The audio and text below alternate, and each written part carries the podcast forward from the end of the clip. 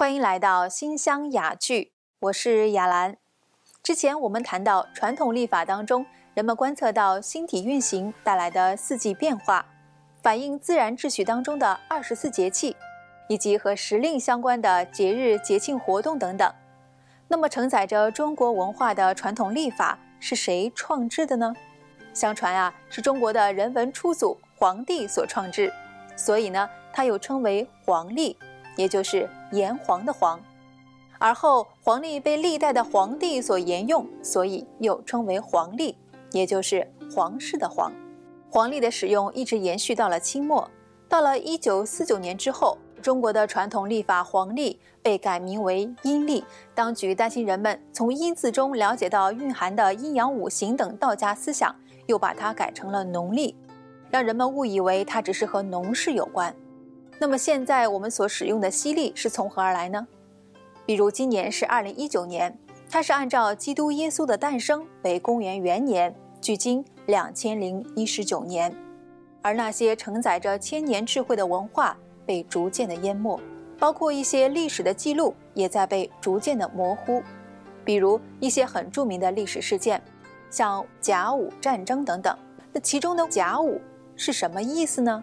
这和黄历历法当中传统的纪年方法有关，这种纪年方法名为干支纪年法，也就是按照甲乙丙丁戊己庚辛壬癸十天干和子丑寅卯辰巳午未申酉戌亥十二地支，从天干和地支当中各取一个相配，阳干配阳支，阴干配阴支。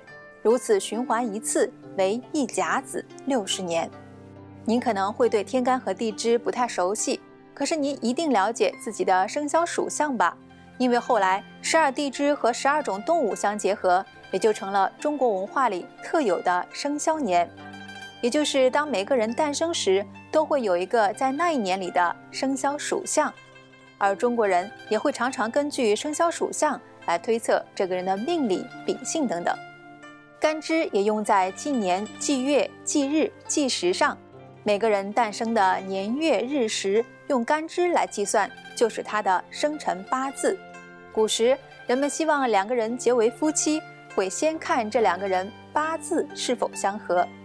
传统的历法中有着中国先祖的智慧，其中所承载的深厚文化，近年来被人们逐渐的认识到，黄历历法又逐渐回归到人们的视野当中。